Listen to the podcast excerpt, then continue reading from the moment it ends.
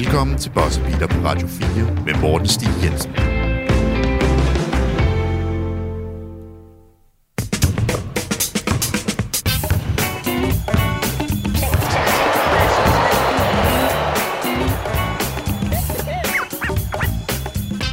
Og rigtig hjertelig velkommen til Boss Beater. Mit navn det er Morten Stig Jensen, og vi kan jo ikke komme udenom det faktum, at det er august, så det er en lille smule af gurketid, når det kommer til NBA-dækning, for sæsonen starter jo først til oktober.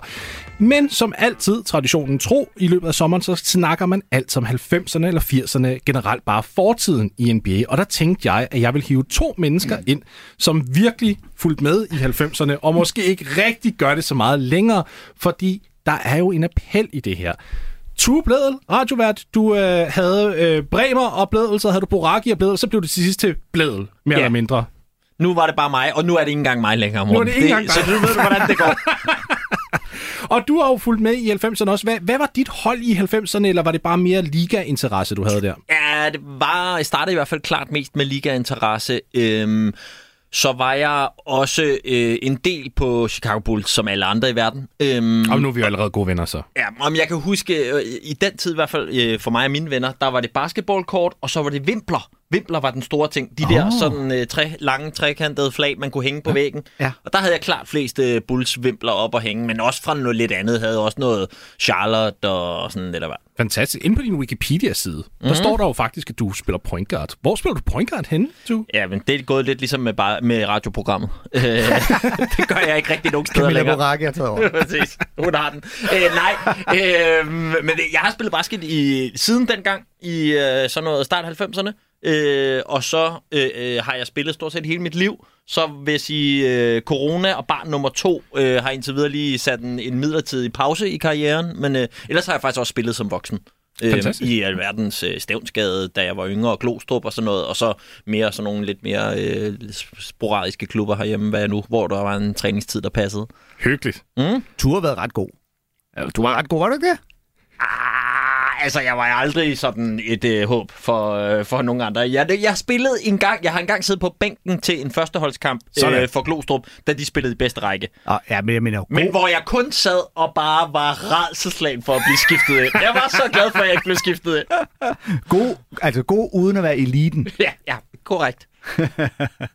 Og den anden mand, I kan høre, det er jo selvfølgelig Anders Fjeldsted, som der er vært på Comedy-kontoret og stand-up-komiker. Ja. Øh, du har ikke en Netflix-film ude, desværre. Det er kun Nej. en, det er en anden komiker, der hedder Anders, der har det. Ja. Ja, det, jeg, jeg tænker lidt... altid forvekslet. Altid forvekslet, ikke også? Jeg tænker også, hvis du skal have din egen Netflix-film, så skal det ikke foregå sådan i Italien, så skal det være et eller andet mere sådan absurd sted, sådan Island eller sådan noget. Det vil det ikke være... Ja, det ville også være fint. Ja? Ja. Jeg tror faktisk lige præcis, basket er et af de områder, hvor jeg godt tror, jeg kunne klare anden, hvis vi endelig skulle dyste i noget. en Hvad- one-on-one. Hvad er dit forhold egentlig til, til basketball, Anders? Jamen, jeg begyndte også at spille øh, basketball i gymnasiet, måske 9. klasse gymnasiet-agtigt. Og øhm, jeg tror, min rigtige interesse blev vagt af øh, Dream Team i 92. Ja. Det var der, den rigtige blev vagt. Men faktisk så øh, går det lidt længere tilbage, fordi mine forældre, de har... Øh, nu bliver det sådan lidt langhåret. Mine forældre har hundekendel. Okay. Øh, og opdrætter Jeg glæder mig hunde. til at høre, hvordan den her den historie Ja. den ender. men, men når man er rigtig god til det, så snakker man med hundefolk på øh, hele kloden. Og de havde jo så en masse hundevenner, der også udstillede deres hunde, og så parrede de deres hunde indbyrdes og så videre øhm, i USA. Så der havde vi besøg i øh, slut 80'erne nogle gange af nogle venner, de havde fra Detroit. Mm. Og der var den ene af dem kunne vise, at han havde en ring, fordi han arbejdede et eller andet sted i koncernen hos Detroit Pistons. Ej, hvor sejt. Ja, så han fik forklaret mig, at det er det, man holder med. Øh, og der fandt jeg ud af, okay, så holder jeg selvfølgelig med dem. Øh, og, og så, så der gik faktisk nogle år, før jeg fandt ud af, at nej, nej, nej, Jordan er altså meget fed. de der simpelthen fordi jeg var blevet præget af ham der, der, øh, der simpelthen kom og havde noget med Detroit Pistons at gøre. Men, men til trods for, at du indså altså sandheden i, at Michael Jordan var bedre mm. og, og alt det her, så må, så må du have haft et lille kærlighedsforhold til Detroit, der måske er båret lidt ved. Nej, altså, øh, nej det, det var kun hans... Jeg, jeg kendte ham. Jeg vidste, de vandt. Så tænker fedt, øh, Isaiah Thomas. Det var egentlig meget fedt. Så snart jeg begyndte rigtig at interessere mig for det, så, det, så fadede det der Detroit Wow. Pistons fuldstændig. Okay. Øh, og så, så var jeg jo selv i New York, og øh, det- også der i start midt, midt 90'erne. Og så, så blev jeg sådan mere, "Jamen, så holder man jo med New York, fordi så havde følger jeg, jeg havde tilhørsforhold til New York. Ja, Jeg, øh, første gang var jeg i New York med mine forældre. Øh, igen skulle besøge nogle hundefolk. øh, og der, da vi kommer ind på Manhattan, øh, der kan jeg stadig tydeligt huske, at jeg er helt ung knægt. Jeg er lige kommet ud øh, i gymnasiet, og så skulle vi til New York. Kommer der de der højhuse, øh, skyline, og et af dem har et kæmpe banner øh, reklame, der fylder hele øh, længen på sin højhus, som er et Nike-reklame, kæmpe billede af Charles Oakley, power forward nice. for New York Knicks, Ja. Monster. hvor der stod, an all-around nice guy off the court. og der så jeg tænkte, åh, det er sejt fundet på. Ja. så synes jeg, at New York Knicks får sejt derfra. Og jeg vil også sige, at de der Nike marketingkampagner i 90'erne, de ja. Kunne altså noget. Der ja. Var nogle fede reklamer, og det var ikke kun de eller Michael Jordan-reklamerne, det var generelt. De var bare virkelig dygtige til at, at ligesom bygge et produkt. Ja, ja det er der ingen tvivl om. Du øh, nævnte jo over for mig, at du havde en, jeg ved ikke om det var en favoritspiller, men, men Moxie Bogues øh, ja. fa- fangede din interesse. Hey, der er den, Ja. anden, den anden lavstammede i studiet, og der kan også lige hånden op og siger, ja, dem var jeg med på. Var, det, var det bare fordi, I begge to ligesom kunne se os, lidt af jer selv i ham, fordi han, var, han ikke nødvendigvis var 2 meter 10 høj, eller hvad, hvad er det, der gør, at Moxie ligesom har den der appel? Der er i hvert fald noget underdog-appel øh, hos mig, som faktisk også er en af grundene til, at jeg øh, i starten der faktisk slet ikke... Jeg håbede, Chicago tabte. Fordi det var dem, der altid vandt. Mm. Og så tænkte jeg, ej for helvede mand, nu må kræfte med Stockton, Karl Malone, nu skal de også have lov at prøve. Fordi, øh, og der var øh, det der med Moxie Bogues, jeg så en eller anden video med ham. Han, han, er, han er ikke bare lav, han er så meget lavere end alle de andre. Og så er han stadigvæk mega god. Men det sjove, synes jeg, med ham var, eller sådan, jeg tænker, det må have været sådan meget, altså for mig var det i hvert fald meget barnlig fascination. Altså du ja. Ved det der med, sådan, hvor kan jeg en til en spejle mig selv? Her er en, der ikke er særlig høj, jeg er heller ikke særlig høj. Jeg synes, det er lidt øv, når jeg spiller, at der er nogen, der er højere end mig. Her var en. Altså, men fordi i virkeligheden, når jeg tænker tilbage på det, jeg har godt nok ikke været tilbage og dyrke videoer og sådan noget, så var han vel ikke specielt interessant som spiller, ud over det der med, at han ikke var så høj, var han det? Åh oh, jo, han var, han var hammerende dygtig. Han Ja, ja, jo, det er alle, der spiller i NBA, vel? Og Ja, som ja, klarer sig nej, nogenlunde. Han, han, han, han var faktisk dygtig i NBA-regi. Altså, vi snakker over 10 assists per kamp. En af de bedste point guard, øh, defens, altså defensive point guards Okay. okay. overhovedet. Han, hans store kæphest var, at han ikke kunne skyde. Ja. Det, var faktisk, det var faktisk det eneste. Han var endda en overraskende god rebounder for en, der var 61 høj. Altså, Jamen, han, øh, og så øh, var der noget med, at han havde bare den der positiv, glad udstråling. Ja. At, øh, og så de ting, han gjorde, så jo bare federe ud, fordi han var så meget mindre, så man kunne, han kunne nærmest løbe mellem benene på dem. Ikke? Det var det der... blablabla. ja, det Øh, gjorde han bogstaveligt talt på gange ja. jo. Ja. Og jeg fik... Øh, ja, jeg, jeg, kan bare, jeg, jeg synes, han var sjov og interessant, og så fandt jeg ud af det der Charlotte Hornets. Der var, de havde en bi, mand. Øh, og turkis var en fed Ja, farve. ja, de havde da også et vildt hold. Altså. Jamen, og det er jo det. At, Larry du ved, Johnson jeg blev bare og sådan lidt, åh, det er en fed farve, de har. Og så fik jeg sådan en t-shirt med Charlotte Hornets og en bøllehat, og så øh, det synes jeg pludselig, det var et fedt hold, jeg aner ikke, hvor jeg ville ikke kunne finde til Charlotte, hvis jeg blev sat af i USA nu. altså, jeg ville ikke ane, hvor jeg skulle køre hen. Men øh, det der hold, og så var det nemlig, jeg fandt ud af, hey, så har de jo også, du ved, Grandma med Larry Johnson og Ja, ja, var. Alonzo Mourning. Det var og, også som om, at øh, jeg ved King ikke, hvad det var, med skulderpartierne på de der store gutter i 90'erne. De var lige altså, på størrelse med min mors Fiat Panda. Altså, de var større, end de nogensinde har været David Robinson. Ja. Charles Oakley, du nævner Ja. før. Ja, ja. Altså, Patrick Ewing, hold kæft. Altså, de var jo giga. Nogle, de var sådan nogle high-rises, bare ned, ja. Og, så, og så løg man om, om vægten dengang, hvilket jeg synes var totalt sjovt, fordi så havde du de her store muskelbunder, og så stod der 2 meter 13, 90 kilo. Det var totalt bullshit. det var totalt bullshit. De var sådan mindst 120, men det skulle bare lige, det skulle lige ned ja en Larry gang. Johnsons lår må have vejet 120. Ja. Altså, øj, han var en clever. ja, for Han, han var virkelig dygtig. Han var fed, mand. Ja. Jeg, jeg, jeg sad faktisk og så en Moxie Bogues dokumentar for under en uge siden, Ja. øh, fordi den er inde på NBA League Pass. Ja. Og, og der kom de nemlig ind på, på hele det der hold der. Ja. Og det var jo vanvittigt, hvor meget øh, det ligesom fik fat i folks fantasi på et eller andet plan. Netop fordi Ja, det var et brud med Michael Jordan, Detroit Pistons, mm. alle de her store klubber. Det var en lille bitte klub, der var forholdsvis ny. Jeg mener, den blev etableret i 89, har jeg lyst til at sige.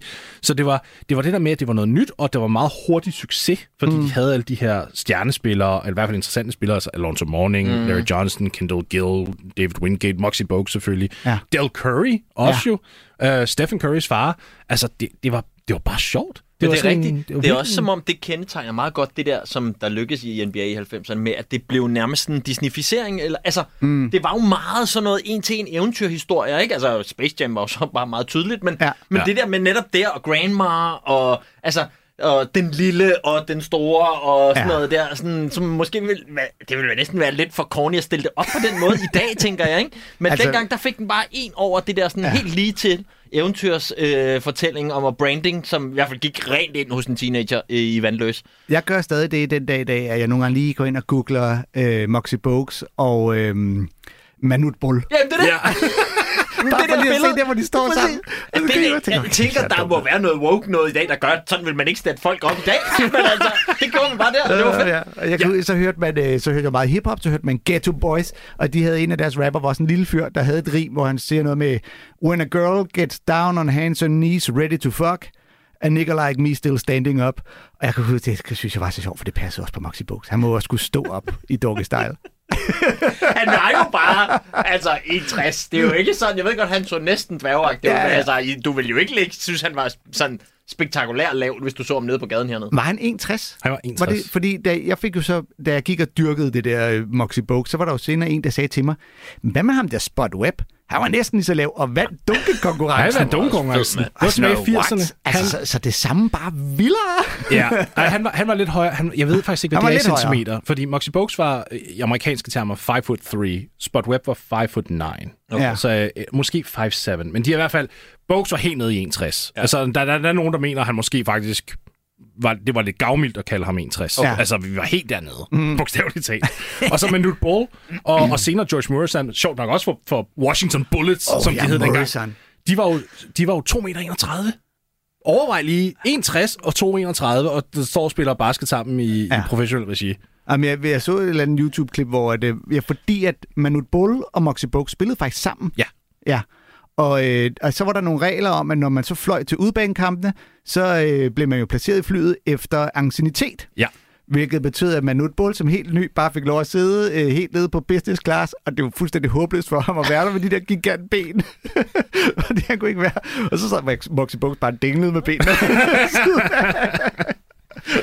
Men, men det er jo sjovt, at du, du nævner det der med disnificeringen. Mm. Der kan vi jo også kigge på, øh, på uniformerne for fanden. Det er Ja, jo ja, slet ikke, hvad, hvad uniformerne er i dag. De er meget minimalistiske, meget stilrene. Mm. Dengang, der havde du i Atlanta Hawks havde sådan en stor hawk hen over brystet, og altså Miami med deres, med deres store ild, der kom ned fra, fra bolden, og altså det gik for sig. Detroit Pistons med den store hest, og det har jo også været med på et eller andet plan til ligesom at, at skabe noget interesse. Altså vi kan kigge på, tilbage på den nu og så sige, fy for fanden, noget af det, der var virkelig altså, grimt. Var det, ikke, var det ikke bare moden generelt dengang? Der var lidt mere Det øh, pangfarver, og, og, og her kommer jeg og neon. Du og, ved, du ved lidt mere peacock-effekt. Ja, Ja, det passede i hvert fald godt ind i mine sådan Ja. teenageår, hvor netop det der med, så, altså, hvis jeg endelig havde sparet sammen til at gå ind i øh, den der butik, der lå inde i, i øh, hvad hedder den? Øh, Scala? Ja, præcis.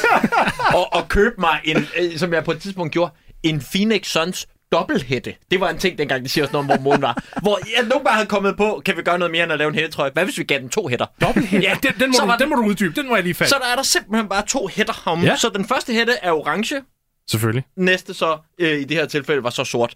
Og så, altså, så kunne du bare have to hætter på, og så var der selvfølgelig det der gigantiske Suns logo ud over det hele. altså, og hvis man Dobbelthætte, skulle bruge simpelthen. pengene dengang, så skulle, man, så skulle alle, også dem, der havde klasseværelse 500 meter væk, gerne kunne se, han har, okay, en Suns, det er fedt. Jeg, jeg, mine forældre havde med hjem til mig fra USA et år, så havde de altså nærmest en full øh, Charlotte Hornets Ja. sæt, men det var rigtig t-shirt. Jeg havde aldrig kunnet de der øh, ærmeløse. Nej. Der har jeg simpelthen været for forfængelig og selvbevidst. Så, men, men det var rigtig t-shirt og short til, men, og så var der så en helt sådan special edition kasket, der var nummereret, øh, og, og, og den, var, den var meget særlig. Mm. Og den synes jeg var fed, ikke? Så den tog jeg jo på til baskettræning i Helsingen. Klart. Og øh, så fordi, at moden på det tidspunkt åbenbart var, du tager ikke mærkerne af. Nej. De skulle stadig hænge på. Ja. Så, så jeg havde stadig de der mærker, øh, der sad fast med sådan en eller anden... Altså, du havde den på på banen? Til, altså, mens Til træning. Ja, Ja, til træning, okay. mens Ja, spillede. wow, Ja, ja, okay. Ja, ja, og jeg synes selv, jeg var så fucking dollar. Altså. Men på et tidspunkt, hvis vi løber spiller, så øh, vores øh, ene træner, så løber han bare hen i sådan nærmest i ejerskab, tager den der kasket og river de der mærker af og smider dem hen. Det gad han kraftedeme ikke se på.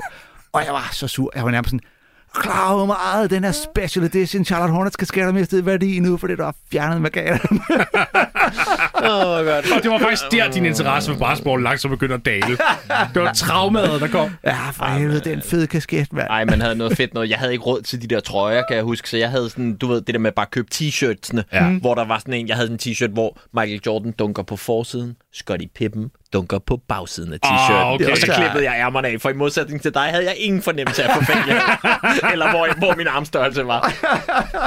Ej, jeg gik med de der de traditionelle jerseys. Hvis I kan huske dem fra Champion. Ja. Det, var jo, det var jo sponsoren, ja. eller hvad, Ja. hvad, på det tidspunkt. Passer også perfekt jo. Og det var, det var så færdigt, for jeg kan huske, at på mit, på mit basketballhold henne i BK Amager, der var mange, der gik med dem.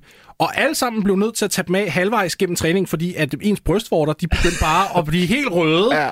Det gjorde så ondt at have dem på. Man, man blev nødt til at have en undertrøje eller en t-shirt på indenunder, men det var der ikke nogen af os, der havde, fordi det havde NBA-spillerne jo ikke. Nej. Så, så når der lige var sådan en tissepause, drikkepause, så skulle vi alle sammen lige af med den, og så spillede vi, så spillede vi bare overkrop bagefter. Det var virkelig noget værd lort. talt. Skal have sådan noget vat på, ligesom ja. med maratonløberne.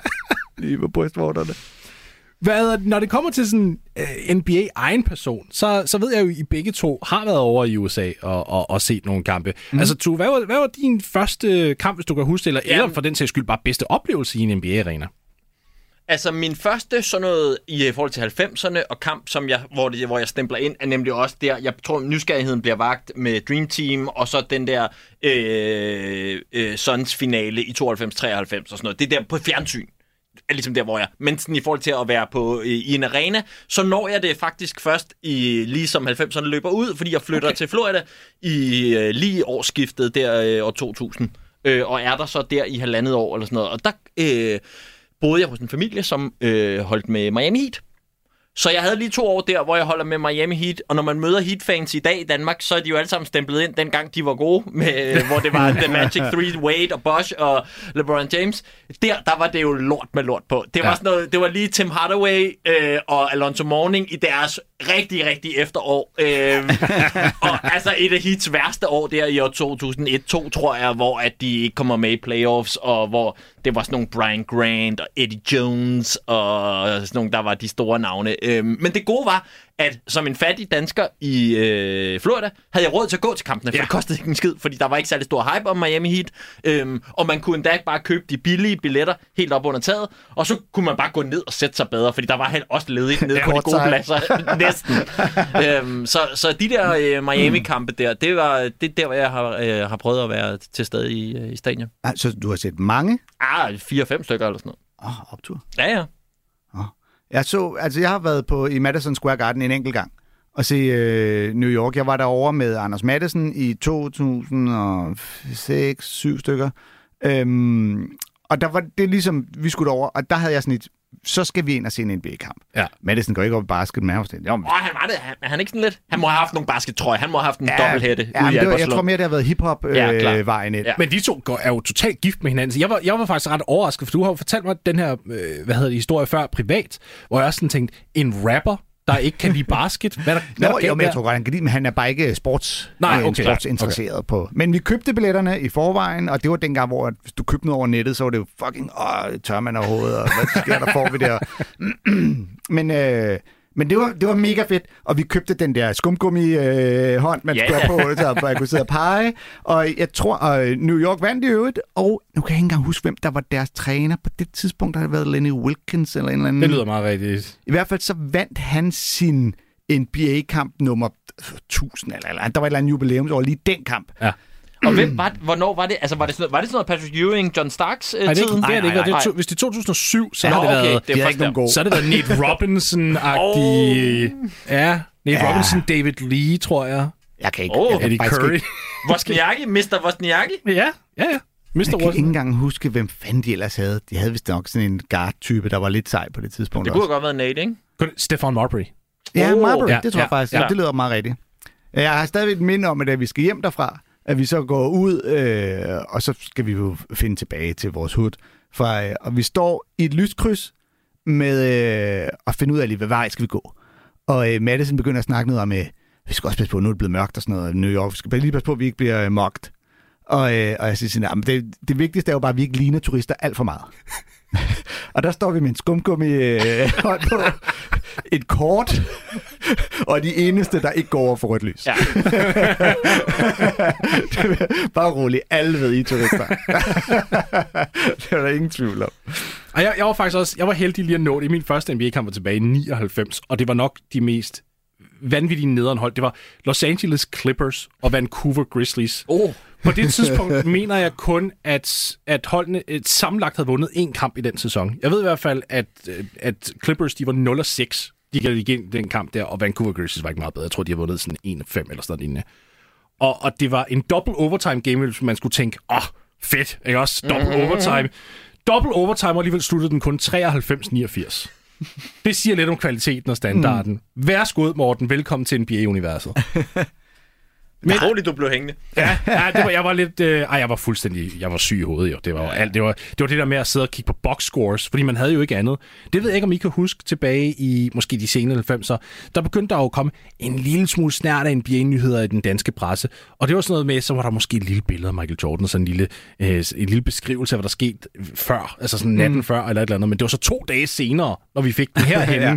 Men det var ligesom, det var det, man brugte for at holde sig opdateret, eller også var det tekst-tv. Fordi på tekst-tv, oh, ja. der havde de jo NBA-scores. Ja.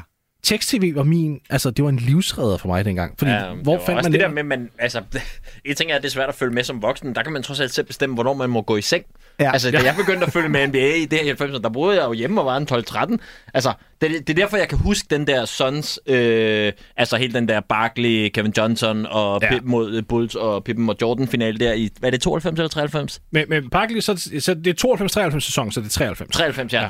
Øh, hvor vi er i sådan et sommerhus på, på og så øh, for mig og min ven Daniel, som, også, som jeg spiller basket med, vi får ligesom lov til at være oppe til at se øh, en af de der finaler der. der. Det kan jeg virkelig huske. Altså, sådan, og det er jo også det der med, at man er en alder, hvor bare det at være sent oppe i sig selv gør, at man kan huske det. Men det er også sådan, jeg husker, det er også sådan, jeg husker EM i 92. Du ved det der med, jeg kan huske, at vi sad på bagsædet, og vi behøvede ikke have seler på, da vi kørte ind på Rådhuspladsen i den der bil der, og min far råbte ud af vinduet og sådan nogle ting, som man normalt ikke gjorde. Ja. Mere end jeg sådan kan huske det sportslige.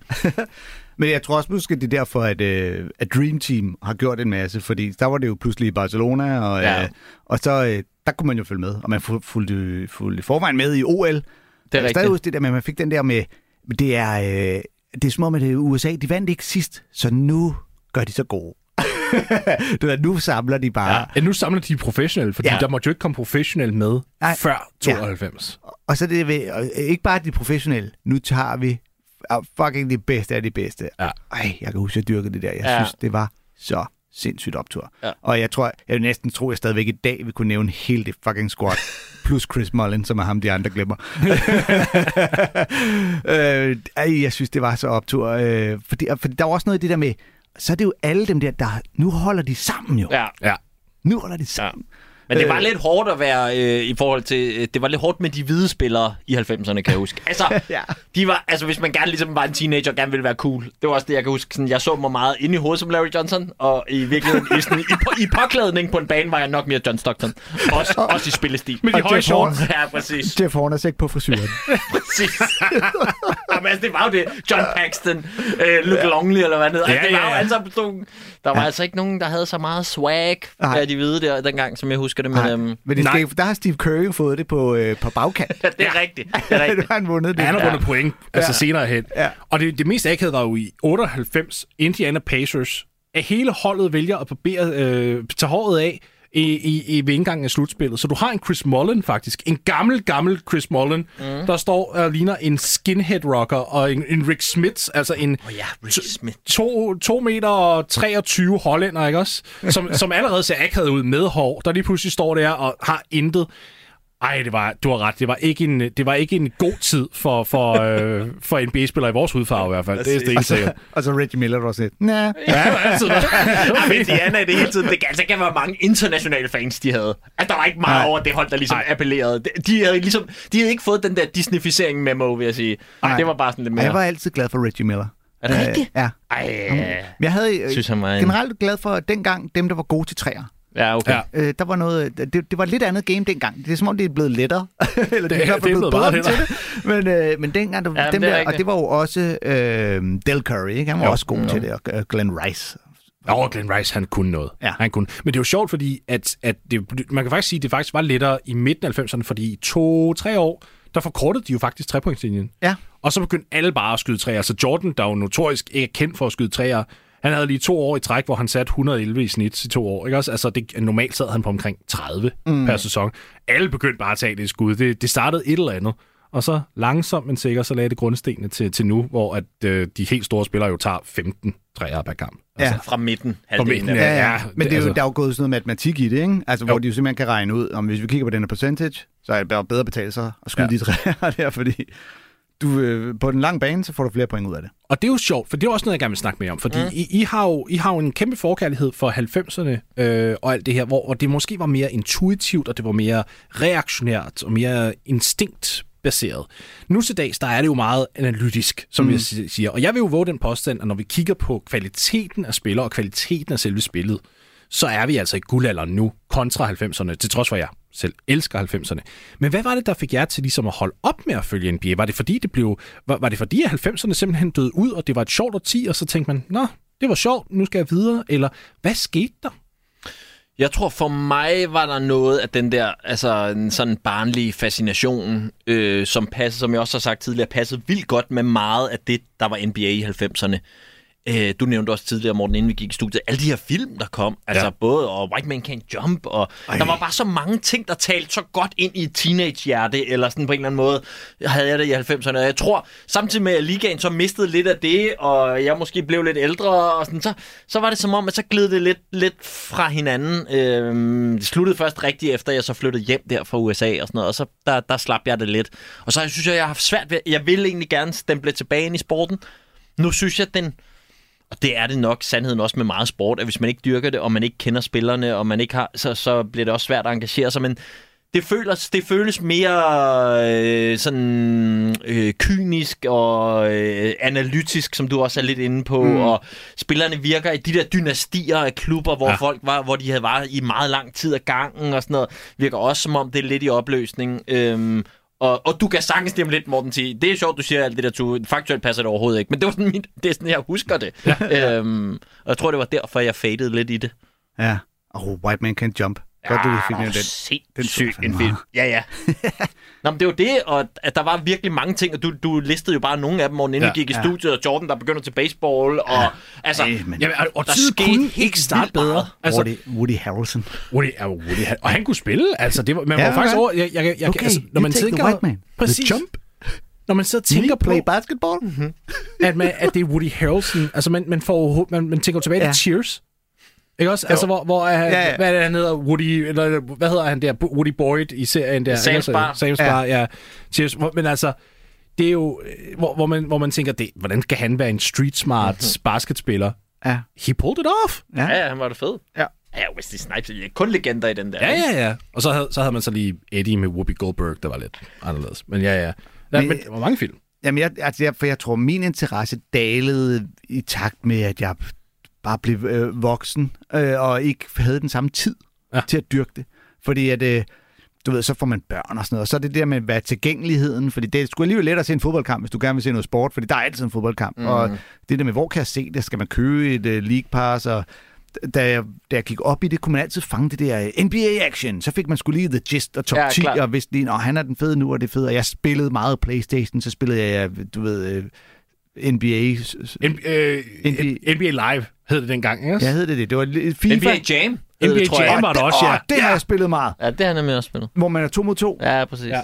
Er du Og man, ens hoved kunne blive stort, hvis man var on fire og sådan noget. Og man Helt kunne hoppe åndssvagt. 20 meter Ja. i luften. Nej, men de havde spilmaskinen i Professor Olsens spilmand i Skala, og på et tidspunkt lå min ven øh, Jens og jeg nummer 1 og 2 på øh, highscore-listen over Nice. dem, der havde vundet mest. Og vi var så stolte, indtil vi lige kiggede på, det er en femmer for hver gang, vi har vundet en af de her kampe. Så fuck, vi har brugt hvad ved jeg, 1000 kroner at spille basketball. Så, men, men, øh, men jeg spillede mig. Det var, det, du ved, FIFA bare med NBA. Ja, det var ja. EA Sports, og, øh, og der fik man jo også den der, men så spiller han for det der hold, og så han er god, og han er god til det der. Ja. Og når man så ikke spiller det mere, og ikke mm. rigtig følger med, så er det kun nærmest nogle overskrifter. Og det er jo ikke sådan, at TV2-sporten altid bare lige øh, klipper over til, hvad der sker her og der. Mm. Øhm, så nu følger jeg nærmest kun med på sådan noget overskriftsplan. Ja. Øh, Jeg bliver nogle gange fanget stadigvæk af enkelte spillere, Ja, og så det kan det også gøre, at jeg bliver stemplet lidt ind i det igen. Øh, og nu, i forhold til dengang, hvor det meget var Larry Johnson, så er det lidt mere sådan nogle, der, som var min klar, da jeg selv spillede sådan forbilleder, og som jeg virkelig synes gjorde det fedt. Og det var altid øh, de, dem, der var de dygtige, øh, altså... Øh, passing guards. Altså Okay, alle de ja. der guards, der ligesom havde ikke skuddet som deres ting, men deres afleveringer, ikke? Altså sådan nogle Rajon Rondo og Ricky Jason- Rubio og sådan noget. Jason det var, Williams. De, øh, ja, også, ja. Men de, Ah, chocolate de, kunne kunne, noget. de kunne stjæle mit hjerte. Men ja. der med, ja. Den, hvor han øh, faker og smider den bag om ryggen, Ja, og så med albuen sender Ja. den den anden vej. Det var, det var, og det var, samme, mange gange. det var samme All-Star Weekend, som Vince Carter havde den legendariske dunkekonkurrence. Det var i Oh. 2000. Den, den All-Star Weekend, den er altså fyldt med godter, ja. når man t- t- tænker tilbage på de her legendariske øjeblikke. Ja. Jeg, jeg kan huske, at tv-produktionen fattede ikke helt, hvad der var sket, da Jason Williams gjorde det der. De, de blev simpelthen nødt til at gå hen til et andet sådan feed, et andet kamera, hvor de sådan kunne se, hvad det var, han gjorde med albuen. Og så hører du, efter det viser, så, så hører du kommentatoren sige, Oh my god, he did it with the elbow! Ja. Sådan, altså, de forstod ikke. Nej. Altså, de, de kunne simpelthen ikke få det til at give da, mening. da jeg så det første gang, var det jo også på kameraet for lige bag kurven. Så der ser man jo netop, at han tager højre arm bag Ja. ryggen, og så ryger bolden ud til højre. Så der kan man ikke se, at han bruger albuen heller. Så der tænker jeg, det er jo det er magi. Ja, det var det. Og man kan også se, at ham, der modtager bolden, han er også sådan, hvad fanden, hov, der havnede den skulle lige i mine hænder. Det var, Det var Ray hellere- Friends, og jeg hader, at han faktisk blev fejlet på det spil. Jeg, jeg husker det stadig, så flaler han helt med armene, og han bliver fejlet. Det han skulle have sluttet med et dunk, fordi så er det været så lækkert. ja. Ej, ej, men, men det er jo sjovt, fordi når, når det kommer til, til 90'erne, det, der, det, er jo, det er jo rigtigt med, at vi starter Altså, vi starter ud med noget stort. Det er selvfølgelig meget negativt. Altså, vi starter med Magics store annoncering med, at altså, mm. han har HIV og alt mm. det her. Men det er jo noget, der trækker overskrifter. Folk sådan, hold da op, hvad er det for noget? Altså, vi har, vi har jo hørt om Magic i, i 11 år efterhånden, ja. 11-12 år. Og det, det er jo noget, der, der, der, der var helt vildt, det her. En kæmpe storyline. Bum, så går vi fra 91 til, til 92. Så er der Dream Team, mm. altså, som er jo en kæmpe positiv event. I 93, så er det Michael Jordan og Chicago Bulls, der for første gang siden Boston Celtics i 60'erne, mener jeg, vinder tre mesterskaber i træk. Altså det er three-peat, hvilket jo ikke er sket i vanvittig lang tid. 94, så, så skrider han fra, fra, eller han skrider faktisk allerede i 93, men så går han hen og spiller baseball, hvilket indirekte er en NBA-historie i sig selv, fordi hvad fanden sker ja, der her? Ja. Space Jam kommer ud i 95, han vender tilbage og begynder at vinde igen. Der er hele tiden noget, der sker. Og i 95 kommer Kevin Garnett også ind i ligaen. Altså, vi, vi snakker om en high school-spiller, hvilket jo man ikke rigtig har set før. Mm. Og det starter jo hele den der bølge med Kobe Bryant og Tracy McGrady og alle dem her. 90'erne er jo bare propfyldt med storylines. Mm. Altså, det er jo svært at komme udenom, for det har jo lagt fundamenten for, for, hvad ligaen er i dag. Og så er det jo egentlig sjovt, at man så ikke rigtig følger så meget med i dag, at man tænker, ah, ja, det var sjovt at se starten. ja, det er rigtigt. Men jeg vil også ønske nogle gange, at gider der bare havde tid og overskud til bare at dyrke det og, Ja. og dykke ned i det. Og, fordi der, men jeg synes, men det kan også godt være, fordi jeg bare følger med i overskrifter, men de historier, man så hører i dag, er jo, er jo ikke, har jo ikke den samme, du ved. Det er mere sådan noget med, nu er ham der en idiot. Jamen, nu det er ham der en idiot. Øh, du ved, så når man indimellem lige hører om netop Steve Kerr, der laver et eller andet fedt, eller siger noget godt, eller endelig, du ved, så man sådan, ja tak, det er det, det der. Mm. Og det er, jo, det er jo den samme nostalgi, jeg har i forhold til fodbold, ikke? hvor Ja, man i hvert fald lang tid har sådan et, alle landsholdsspillerne er røvsyge. Nej, du, Frank Andersen og Jan Mølby og Preben Elkjær, de sagde sgu, der, der var sgu sket noget, ikke? Øh, og der savner man bare lige det der, kom nu, giv den lidt gas. Og ikke på den negative måde. Men, men kunne du godt finde på, to, på et eller andet tidspunkt, altså hvis du finder overskud, og egentlig at gå, gå mere ind i det igen? Fordi at for, for nogle måneder siden, så var Peter Falktoft inde i, hvad hedder det, øh, Crunch Time, mm. altså hvor, hvor jeg også er inde ved, ved TV2. Mm. Og han sad faktisk og sagde præcis samme som dig. Han sad og sagde, jeg ærger mig faktisk over, at jeg ligesom lod... Lod slip den- på det. Ja, jeg Ja. ærger mig. Jeg vil gerne. Jamen, det vil jeg også. Jeg tror ligesom Anders, og det bliver jo bare sådan noget... Selvfølgelig kan man. Altså, jeg bruger allerede øh, frygtelig mange timer på øh, alt muligt, som ikke giver nogen mening. Altså, skærmtiden på min telefon, det tør jeg ikke kigge på. Og. Så jeg kunne jo godt, mm. hvis jeg ville. Men det er jo det der med, hvor tilgængeligt det er. Ja. Og hvor mange af mine kammerater, der lige dyrker det. Og om det er noget... Altså, der er det bare nemmere med en eller anden fodboldkamp klokken 7 om aftenen, hvor jeg ved, at øh, otte af mine kammerater, de går også op i det, og man kan sidde og skrive op det på en eller anden tråd samtidig, eller man kan mødes ja. På en bar og se den og sådan noget. Så det mangler måske lidt det fællesskab, der suger en ind og mm. minder en om, at det er der, og hey, og, oh, har du set det der, og det bliver spændende, når de skal mødes i morgen og sådan noget.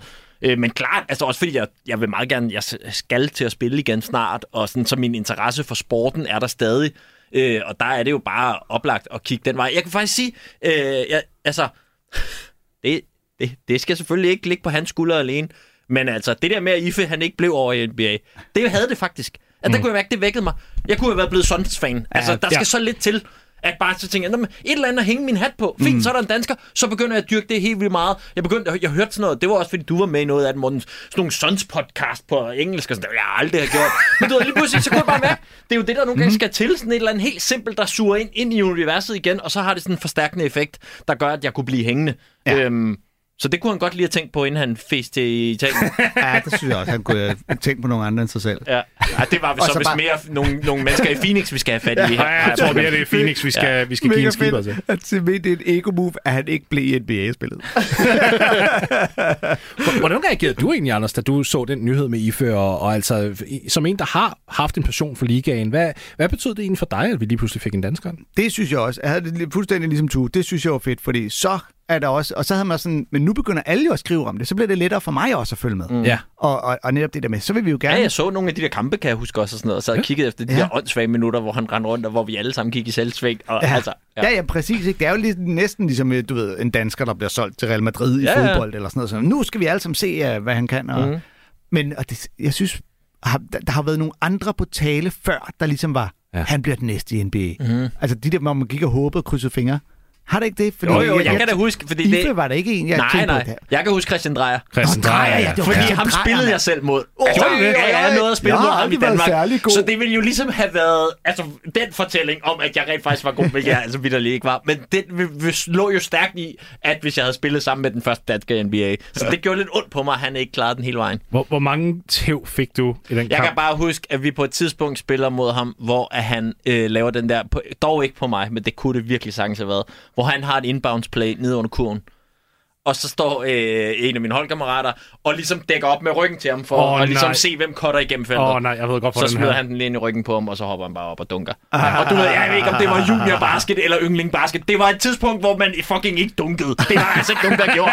Men mindre man havde fået fat i den der øh, stang, hvor man kunne sætte kurvene ned i hallen, øh, og vi så fandt øh, spr- i springbrædderne frem, så kunne vi godt, men ellers så var der ikke nogen, der gjorde det. Så gjorde han det på os. Så var vi bare smadret. Altså, det, det tog moralen ud af holdet. Men det er jo sjovt, fordi Drejer jo, han er jo også, forstå mig ret, et, et 90'er-fænomen på et eller andet plan, fordi i 99-sæsonen herhjemme i Danmark, 19 år gammel, snitter 31 point per kamp. Det er fuldstændig uhørt, mm. at, altså, at man gør det.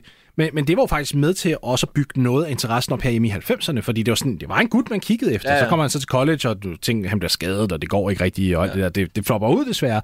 Men det var jo noget, der ligesom, at vi havde ligesom vores eget. Vi havde et håb, og, og, og det var noget, der man byggede op på. Jeg tror, alle, der var inde i sporten på et tidspunkt, sad og tænkte, det var bare et spørgsmål om tid. Mm. Bare et spørgsmål om tid, før vi får den første dansker. Så, så skulle der lige gå 22 år. Hvad gik 23 der galt? Hvorfor, hvorfor øh, levede han bare aldrig op til det? Eller det var skader. Det var skader. Oh, Øhm, skader. det var noget med foden eller anklen. Ja, Ja, eller det- noget. Det, det gik bare virkelig, virkelig galt for sig. Han spillede jo rigtig godt. Jeg snakkede med en, øh, med en scout på et tidspunkt øh, senere hen, som der, hvor jeg sådan ligesom spurgte ind til Drejer. Sådan, hvad, hvad, hvis han ikke var blevet skadet, hvis han var blevet i Florida, for han spillede college i, mm. i Florida, hvad, hvor vil han, vil han så være blevet draftet henne? Så han top 15? Og hvis man bliver valgt under top 15, så kommer man jo ind og spiller. Ja, altså, så klart. får man en sikret rookie-kontrakt, og så får du minutter. Nå, men, vildt nok. men på grund af skaden, og, og han rykkede til Barcelona midt i sæsonen, og mm. alt muligt, så blev han draftet som nummer 51, har jeg lyst til at sige, og så er man jo aldrig sikret en plads. Nå, Og så spillede han Summer League en gang, og det gik desværre helt af helvedes til. øv. Ja, det var rigtig øv. Det var rigtig øv. Nå, men jeg tager det der med top 15 med i min fortælling om, at jeg har spillet mod ham.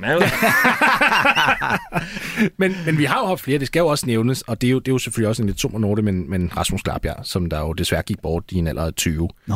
øh, han, var, han var et stort håb. Altså, der var, der var virkelig noget at komme efter der. Øh, han, han kunne godt have været den første inden IFE, hvis det faktisk var. Det tror jeg på. Okay.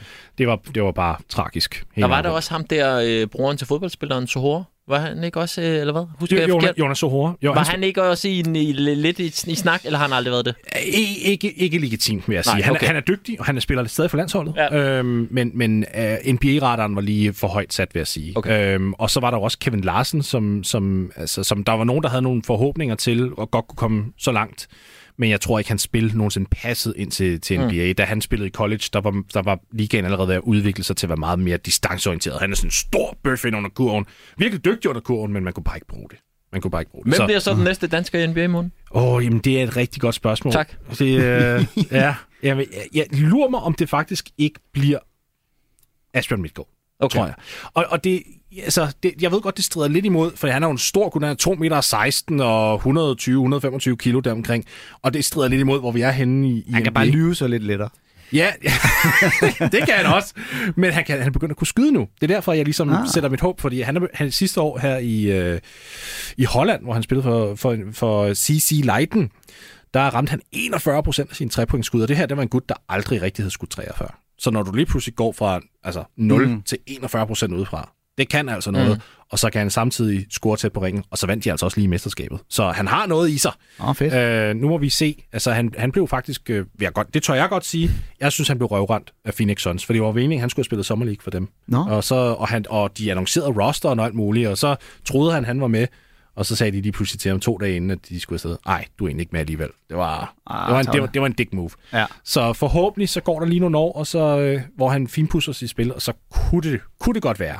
Okay. Ja. Det tror jeg. Og så vil han blive glad for, at han finder en anden klub, for det Phoenix er også en fucking Det er gået røvsyg fra, at det var den klub, der skulle få alle os danskere til at interessere sig for NBA, til det så Ja, ikke at være det. Ja. Ej, nu, nu er vi alle sammen mod dem. ja nu tager Altså- vi ærkefjenderne. Lad os, Hvem er det egentlig? Hvad siger du? Det var jo Bulls i gamle dage. Hvem er deres ærkefjender? Hvem vil man sige, var deres, er deres ærkefjender i dag? Phoenix? Bu- Nå, fin. Øh, Phoenix tror jeg ikke har en decideret ærkefjende. Jeg tror simpelthen ikke, de er oppe på det niveau. Altså, så skulle, så skulle man kigge på det gennem brillerne af, at de mistede mesterskabet til Milwaukee, eller at de blev fuldstændig bitch-slapped af Dallas Mavericks i, i kamp 7 her i år. Okay. oh, det- det kunne og være. Dallas, det giver også mening. Er de ikke begge to lidt til nogle sydstats øh, byer dernede, hvor de kan, Nå, det, det er i hvert fald i Texas. Men, kan de men, svide lidt op og ned? Er derfor, man, man må spille New York, altså. New York Knicks, mand. Men det er Fucking jo også... i New York. Ja, ja, men det er du så åbenbart ikke nogen, der vil, eller? Altså, Men det er, jo, det er jo også fordi organisationer... Ja. Det er jo for sjovt, når vi kigger på 90'erne, det var jo der, hvor New York var mest relevant, efter de vandt mesterskaberne i 70'erne. Klart. Og det tror jeg faktisk spillede med ind i den her dynamik af, når vi sidder og snakker om, om, om 90'erne i sin storhedstid. Fordi der havde du jo New York Knicks, altså the mecca of basketball, mm. der var hele tiden i playoffs. De havde Pat Riley som, som cheftræner, de havde Patrick Ewing, John Starks. John Starks, oh, Charles Oakley, de ja. havde en Anthony Mason fra bænken af, ja. de havde en hel masse af de her gutter, Greg Anthony, der spillede point guard. Det var, altså, det var spændende. Det var Mm. sjovt at følge med, og de spillede, de spillede bøllebasket. Altså, jeg, jeg lover jer for, de satte sådan en linje, hvor at de første fem minutter af kampen, så gik de ud og fejlede så meget, som de kunne, så, og så begyndte de at slappe lidt af, men stadig var meget mere aggressive end det almindelige NBA-hold, fordi det fuckede jo dommerne op. Så t- dommerne tænkte, nå, og nu slapper de af, nu spiller de normalt. Ah nej, de spillede stadigvæk sådan 90% værre end alle andre, når det kom til, til at smadre og lave ja, men jeg fejl. kan jo godt huske, fordi jeg har holdt med Miami der i de der år, at de har jo haft nogle legendariske opgør med Ja. ja. altså, forskellige slåskampe på banen og sådan noget. Ah, skal ikke. Ja. Men der, er- altså, der er jo også det den, det, den nostalgi af, at man, lå- i hvert fald hvis man fulgte med i 90'erne, fandt ud af, at Jordan, han var bare lige, du ved, er lige en, en tand over alle de andre, ikke? Ja. Og, og, jeg, og kæft, jeg dyrkede det der med at købe DVD'erne, alle de der dokumentarfilm, der blev lavet med ham, og man kunne kræftet med, så kunne man jo øh, YouTube øh, top 10 dunk, han har lavet, top 10 afleveringer, top Ja. ja. 10 øh, øh, øh, clutch shots. Jeg ved ikke, hvor mange, der kan lave en top 10 over game-winning clutch shots, men det havde han jo. og- Ej, han var så fed. Og der, du ved, det er så, det min interesse er dalet lidt, og så kom LeBron James, og alle var sådan lidt, han er ligesom Jordan, så var jeg bare sådan helt automatisk, nej, det er han faktisk ikke. Jeg er lige, Nå, men han har scoret lige så mange point i snit, eller han... Det er jeg ligeglad, det er ikke det, er ikke det, det drejer sig om. Han er ikke, lige han er ikke nogen Jordan. Så, og, og, der gik jeg jo bare og ønskede, at uh, LeBron James han skulle faile, kun fordi at det skulle ikke sværte min forestilling om Jordan som the GOAT. Jamen, det er sjovt. Jeg var aldrig 100% med på Jordan-holdet. Nej. Altså, det, når det er sagt, så havde jeg øh, i mange år på mit øh, værelse en øh, sådan en real-size Jordan-plakat på døren. Nice. Altså sådan, Nå, men, men altså, jeg var faktisk... 1,98 virkelig? Yes, Wow. men jeg var faktisk ikke så meget på ham, øh, som jeg var. Og det var måske fordi lidt det, der du siger også med, og måske godt, også fordi man øh, selv ikke var sådan, øh, den øh, sådan alfa-lederen på banen, så identificerer sig lidt mere med nogle af rollespillerne. Ikke? Mm. Så jeg var klar, Scottie Pippen stjal mit hjerte i lang tid, og da Dennis Rodman kom, var jeg helt vild med ham, ja. fordi det der med ligesom bare at være sådan en det synes jeg bare var så fascinerende, sådan en skraldespandsfigur, ja. Ja. altså på en bane. Det er jo også i fodbold, er Altså, det er altid dybt fascinerende, når nogen går ind og bare Ja, ja. ja. tager den rolle og siger, jeg, skal ald- jeg kommer aldrig med i en top 10, Nej. Andet end top 10 grimmeste rebounds, men jeg fik den dog. Eller sådan noget, Fedeste ikke? frisyrer. Præcis. Top Fed. 10 Ja. gange, jeg skiftede køn, eller hvad det nu var. Men det var også fedt, men altså, Rodman, igen. Ah, Rodman? Ja, en sindssyg figur i 90'erne, ikke? Giftede sig med sig selv Ja, ja. i 90'erne. Altså, det var jo vanvittigt. Møder Altså, op til en pressekonference i brudekjole, og... Ej, og så ender med at fed, gifte sig, altså. og alle tror, at det er ham og Madonna, der skal giftes. Ja. Og så gifter han sig med sig. Så skriver han under på et dokument, der gør, at han gifter sig med sig selv. Hvor vanvittigt er det? Det er jo, al- altså... Men det, det var jo med i det, det der Carmen, Carmen Electra-ægteskabet. Ja, Ja, Madonna, det er altså- altså. Tænk at- Hallo, for tænk at- med Madonna. Tænk at bolle Madonna og Carmen Electra, og så stadigvæk sådan, ej, jeg elsker alligevel mig selv. Ja. Kun mig selv, og så øh, Kim Jong-il. ja. Det tager jeg lige med over. Ej, overvej det liv, han har haft. Ej, det, det er jo det, et det, vanvittigt det liv. vil jeg sige, det er en af mine Never Meet Your Heroes. Det gjorde jeg aldrig, men da han så, altså det skuffede mig. Ej, Ja. hvor det skuffede mig, det der Ja, ja. Nordkorea-show. Selvfølgelig. Han havde ellers et særligt øh, plads, men øhm, ja. Ja, det er rigtigt. Men, øh, men jeg har bare... Jeg, og man ser dem jo stadig mange steder, de der diskussioner. Var det LeBron James? Uh, Er det LeBron James eller øh, Michael Jordan? Og, øh, og jeg, så, jeg er nærmest lige glad, hvor du præsenterer for mig af facts, så er jeg stadig sådan en, men Der Jordan er du var bare sådan en flat earther, Ja. ja. som var fuldkommen ligeglad med det. Men fuldstændig. og- Også fordi det der med, men selv hvis han den er, så har flere titler eller eller andet, så, så der er jo der afran. Den kan du ikke måle. Ja. Du kan ikke måle den udstråling eller den impact på samme måde. Og historien omkring ham Ja. også, det er jo det, der gør det. Og, og hvis Space Jam er den bedste, Ja, det er klart, det er i hvert fald ikke. Ja, jeg har ikke engang set den, men jeg kan stadig allerede sige, at den er dårligere. Ja, du, det kan jeg, jeg, kan, jeg har set den, og jeg kan bekræfte, min 10-årige, 11-årige nu, han, han havde glædet sig rigtig meget til Space Jam 2, og så sad vi og så den, og lige da vi slukkede, han plejer at være glad for mange lortefilm, vil jeg lige sige, og efter vi havde slukket, så kiggede han på mig, og sagde han, far, du skal aldrig vise mig den igen. det var bare, nope. Hvad hedder det? Vi har jo også nogle, nogle øh, lytterinput, fordi at vi øh, har kun 10 minutter tilbage. Det er jo gået så, så hurtigt med, med det her. Og der, der er jo nogen, der har delt deres favoritøjeblik fra 90'erne. Og der er en spiller, som jeg ved ikke, om vi lige hurtigt kom ind på eller om vi faktisk kun gjorde det, inden vi startede med optag. Men øh, der er i hvert fald en spiller, som, som der bliver nævnt her, hvor jeg tænker, at det kan I godt ikke genkende til. Hej Morten, det er Kim. Du har jo gerne øh, ville høre noget om, øh, ja, hvad skal man sige, øh, 90'er momenter, og øh, der var jo mange ting, man kunne se fat i. Nu er jeg ikke helt sådan, så jeg har øh, set basket i 90'erne. Jeg så, øh, begyndte først at se basket i 2007, mener jeg det var. Men der er et 90'er moment fra basketsporten, jeg har set igen og igen og igen og igen. Det er rookie Allen Iverson, der står øh, head-to-head mod Michael Jordan og laver den her berømte crossover, hvor han, øh, hvor han får øh, sat Jordan helt af. Jeg synes simpelthen, det er så fedt lavet af så ung en spiller på det tidspunkt, hvor Jordan vel egentlig var på... Altså spillemæssigt var han måske ikke helt på sit højeste, men næsten. Men han brutalitetsmæssigt, der ejede han jo virkelig øh, NBA på det tidspunkt. Og så en, at Iverson kommer ind og laver det nummer, øh, og slipper afsted med det, og at man faktisk kan høre på, øh, på den video, der ligger på YouTube, at man kan høre Phil Jackson, der siger, Michael, go get him. Og det er stadigvæk ikke lykkedes. Jeg synes simpelthen, det, det er så fedt, så det er simpelthen mit, øh, det, det er mit favoritmoment fra 90'erne. Tak for et godt program. Iversen. Mm. Altså, jeg har faktisk lydfilen, den kan jeg spille her lige, for, lige Nå, om lidt. Øh, nemlig for, fra det skud der.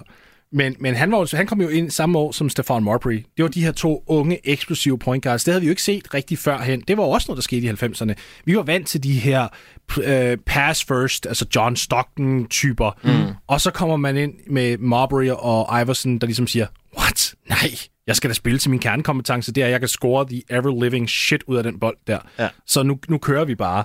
Øh, og det ændrede jo også, hvordan man egentlig opfattede point guard-positionen. Og nu kan vi lige prøve at høre, hvordan Iverson fuldstændig satte Jordan af i hans egen ord. When I grabbed the ball, I heard Phil Jackson yell, Michael. Iverson has Jordan. The crowd is into it. I gave him a little cross to see would he bite on it. I let him set his feet, and then I stepped it back again. Allen shakes free, gets two. Mike said no. Allen said yes. The bucket, the crowd loves it. Det var sådan en double crossover. Han sætter Jordan. Jordan, vil jeg sige, kæmper faktisk ret godt Ja, med i det her spil. Iverson får bare lige den der lille bitte åbning, og så sætter han en, en jumper hen over ham. Og det er jo en af de mest legendariske spil, man har set imod Jordan. Der er jo egentlig ikke særlig mange highlights, hvor det går Nej. mod Jordan faktisk. Men Nej. den her, den sidder. Uh, Hvordan endte kampen så? Hvad siger du? Hvordan endte kampen så? Højst, skal vi se, hvis det har været Iversons rookie-sæson, så har det været i 96-97 sæsonen, hvor Chicago vandt 69 kampe og tabte 13. Så jeg antager, Chicago har vundet. ja. Jeg antager Og det er godt altid lige Det er at være- eddermame en syg statistik at hive ud af røven, som det altså, Det kan jeg jo bevidne her i studiet. Morten nåede ikke at lyngoogle noget som helst. Den, den kommer bare lige sådan på Vi fingerspidserne. ved heller ikke, om, det overhovedet Nej, det er også rigtigt. At, Men, øh, ej, men, det, er men det er jo også det, det, er jo det, der er så sjovt med Jordan, det er, at historien er, der var den ene gang, Ja. hvor, Hvor- en scorede to ja, point. hvor jeg faktisk lige lavede en dribling. Ja. og øh, og øh, nu har jeg jo så, du ved, i nyere tid set den der Jordan-dokumentar, ikke? Mm. Ja, The Last Dance. Ja. ja. Hvor man fik den der fornemmelse af, det er udgangspunktet dumt. Ja. og ydmyge ham. Ja, du kan godt regne med, det hjemsøger dig i det 10 ja. efter. Skal jeg ikke give en grund til at hade dig? Det er da vildt fjollet. Ja. Nej, men jeg mener faktisk også, at næste gang de så mødte hinanden senere den sæson, at så gik Jordan ud og lagde 40 smadret, plus. Ja, ja. lige præcis. At der, at der holdt han bare jo sådan, fordi han var jo en petty, petty mand. Ja, altså, det, sådan var det. Ja. Uh, vi har også noget for Christoffer, fordi at Christoffer, han er Spurs Men det er også vildt med det der med, Ja. ja. bare lige sige hurtigt, altså sådan en, nu har vi snakket om 90'erne i snart 50 minutter, og alligevel så har vi ikke fået nævnt Iverson. Altså det Ja. siger også noget om profilerne, ikke? Ja. Altså, Det var fyldt. Hakim, The Dream Lashuan, og altså man kan bare blive ved øh, Ja. med, og folk vi ikke engang har nævnt endnu, der var Shaq, gigantiske Shaq kom ind i profiler. ligaen også, ikke også? Altså, Ja. ja. Der var, jamen, det var vanvittigt. Stjerne, stjerne, men det er jo sjovt, fordi nu til dags har vi lige så mange stjerner, hvis ikke flere ja, Ja, ja. ja. faktisk. Øh, men, men, men 90'erne var der, hvor stjerneauraen ligesom begyndte, og de store kontrakter begyndte jo også. Det er jo også, altså det er jo noget, vi snak, bruger rigtig meget tid på at snakke mm. om nu, det er jo lønningerne. Dengang, der begyndte det med mm. Kevin Garnett, der begyndte at bryde banken jo. Men, men Spurs, de vandt jo det sidste mesterskab i 90'erne. De vandt i, i 99 over stakkels New York Knicks, som har Tim taget- Duncan og Ja. David Robinson. Lige præcis. The Admiral, var det ikke hed David. Robinson? Twin, Twin Towers. Twin Towers, lige ja, det er præcis. rigtigt. og det, det er Christoffer her, der er stor Spurs-fan. Han har nemlig sendt noget ind her. Ah, men Morten, når du spørger efter, hvad der er i det ultimative højdepunkt for os, så er jeg jo nødt til at byde ind igen. Så hedder det Lufthavnen, og det er jo egentlig meget interessant for mig, fordi jeg husker tidligt, at min storsøster kommer hjem fra staterne i midt-90'erne, og havde mødt en hype om Michael Jordan og Chicago Bulls, og havde en Bulls cap med hjem til mig. Og så husker jeg selvfølgelig også, at uh, Space Jam udkom kort derefter. Og egentlig også, at uh, Anja Andersen, som var håndboldspiller og stort idol for mig som håndboldspiller dengang, havde mødt MJ. Men uh, når det er rent sportsligt, så kan vi ikke komme udenom, at der i uh, 90'erne kommer en mand, der hedder The Admiral til Spurs, David Robinson. Og senere kommer Greg Popovich som træner i 96, og Tim Duncan i 97. Det gør jo Spurs til det her vanvittige eksemplariske mandskab og organisation, som det så heldigvis har været lige siden. Og så må højdepunktet jo klart være, at øh, uh, det Twin Towers sammen med Popovich, de får det første mesterskab i, 99 efter en svag sæsonstart. Men derfra jo har domineret fuldstændig i playoffs det år. Jeg tror kun, de taber en kamp, som jeg husker det. Og Tim Duncan får sin uh, finals MVP. Så øh, man må sige, at, øh, at det, at The Twin Towers, der er også øh, beskyttet og, og talt varmt for Greg Popovich i den sæson, selvom der var kritik af ham. Det betyder også noget, at de to øh, stjernespillere stod bag ham og skabte et fundament for, for organisationen fremadrettet. Så det må være selve det sportslige højdepunkt for mig. Tak. Og det, som jeg faktisk synes er fedt ved, at Spurs vinder i 99, det er jo, Jordan er jo gået på pension på det her punkt. Det er jo efter 98, og Chicago har domineret 90'erne i forhold til mesterskaber og alt det her. Spurs vinder det her mesterskab, og de starter jo en ny dynasti på en mm. plan. De går ind og vinder igen i 2002, og, nej, 2003, undskyld, så i 2005 og i 2007, og så igen i, i 14. Så, så det er jo egentlig fedt, at man slutter noget stort med noget, der, der starter igen, kan man mm. sige, bare med en ny franchise, og ligesom får nogle andre på banen. Og da de vinder i 99, jeg sidder faktisk og ser den kamp live. Jeg er i Chicago, sjovt nok på det tidspunkt, og sidder op om aftenen og ser den her, og jeg kan stadig huske lige det her kald, der kom fra NBC dengang. Here comes Avery Johnson. A title's at stake. Spurs are closing in. They want Duncan. Got it on the entry pass. Double team. Elliott on top. Elliott bluffs, drives, kicks. Avery Johnson for the lead. Yes. Avery Johnson drills it from the baseline, and the Spurs have regained the lead. The San Antonio Spurs win their first ever NBA championship. Og det var episk, fordi Avery Johnson, en lille lort, for at sige det lige ud. En lille tyk lort. Han var altid blevet kritiseret for ikke at kunne noget som helst, og hans uh, partner in crime, Sean Elliott, som der har været small forward ved siden af David Robinson i lang tid, var også blevet kritiseret for ikke rigtig at kunne være op til, til opgaven. Så er det Sean Elliott, der tager driblingen, afleverer ud til Avery Johnson, der så rammer den her baseline jump shot, og så er det det, der vinder dem mesterskabet. Mm. På en eller anden måde, så er det to spillere, der på- på et play stikker fuckfingeren op til alle kritikerne og siger, det her, det fik vi gjort. Ja, ja, Tim Duncan bevares, vandt Finals MVP, det vil jeg være den første til at indrømme, men det synes jeg var sejt. Men var Tim Duncan ikke også grundlæggende mega kedelig? Det, det er der mange, der synes, jeg er jo dybt uenig. Jeg, okay. Fordi jeg elsker jo altså, fundamenterne i det. Jeg er jo, jeg er jo forelsket i sporten, og han, Ja, ja. han var bare så perfekt. Ja, men, men, men, men, men alt blev Det var vel så hele, pænt. ja, men det var Ja. hele holdets øh, på en eller anden Altså, måde det- brand, som er svært at have et brand, der er sådan vildt, vildt sådan lidt, Ja, men dem der ved- bare sådan er sådan lidt dygtige. Ja, ja, han og- tog den aldrig også bag om ryggen, inden han dunkede. Nej, det- altså, det gør han sgu ikke. Men, og fordi at, at NBA basketball er jo en highlight-sport. Ja. altså Ja, i klart. udpræget grad. Det er jo noget af det, jeg elsker ved den. Det er, at du altid kan se en top 10 af psykofede ting. Ikke? Og du ved, så, "Nå, men jeg synes også, cykling er fedt. Mm. Hvornår er der sket noget i cyklingen, hvor du Ja, tænker, enig. det var fedt lavet, det han gjorde der. Øh, det han trådte hårdere i pedalerne. Men det er faktisk også, nu du siger det, det, det kommer jeg sådan lige i tanke om nu, det er også noget af det, der holder mig lidt fra at stemple ind i sporten igen. Det er, altså, og sådan var det selvfølgelig også dengang, men jeg synes, det er øh, for meget noget, hvor enten de gør sig gode i sidste kvartal, eller i, når de når playoffs. Altså, det, jeg synes, når jeg ser en kamp nu, mm. så er der for meget sådan noget... Strukturen. I første anden kvartal er lidt, du ja. ved, de gode gør sig ikke rigtig gode, og det er ikke, og forsvaret er lige et skridt længere tilbage, føles det som om.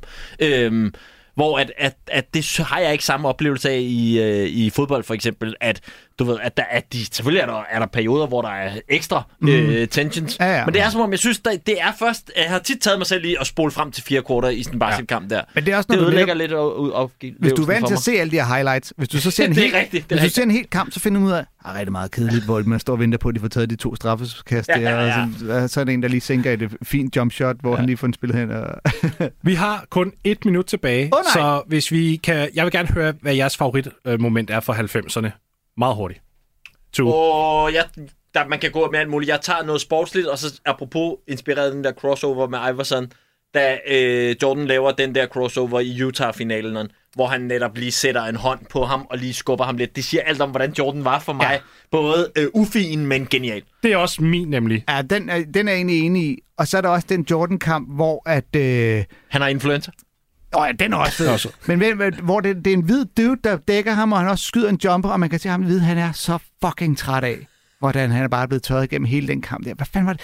Det var, en eller anden, var det fra Boston eller noget? Hvor... Og det er Larry Bird tilbage i øh, 86, hvor han... Jamen, det er ikke Larry Bird, der er sur der. Ej, der må du lige give Anders et nyt øjeblik. Det, hans bedste øjeblik kan ikke være et øjeblik, han ikke kan huske. Hey, jamen, det det, jeg kan huske. Jeg kan ikke huske, hvad ham fyren hed, så man, jeg kan stadig huske det der med, Jordan sætter skuddet, og man kan bare se ham der bare, han gik den kraftede mig også i. Jeg, jeg har fandme op i hans fjes og alting, og det er, jeg har prøvet hele den her kamp og gjort mig så umage.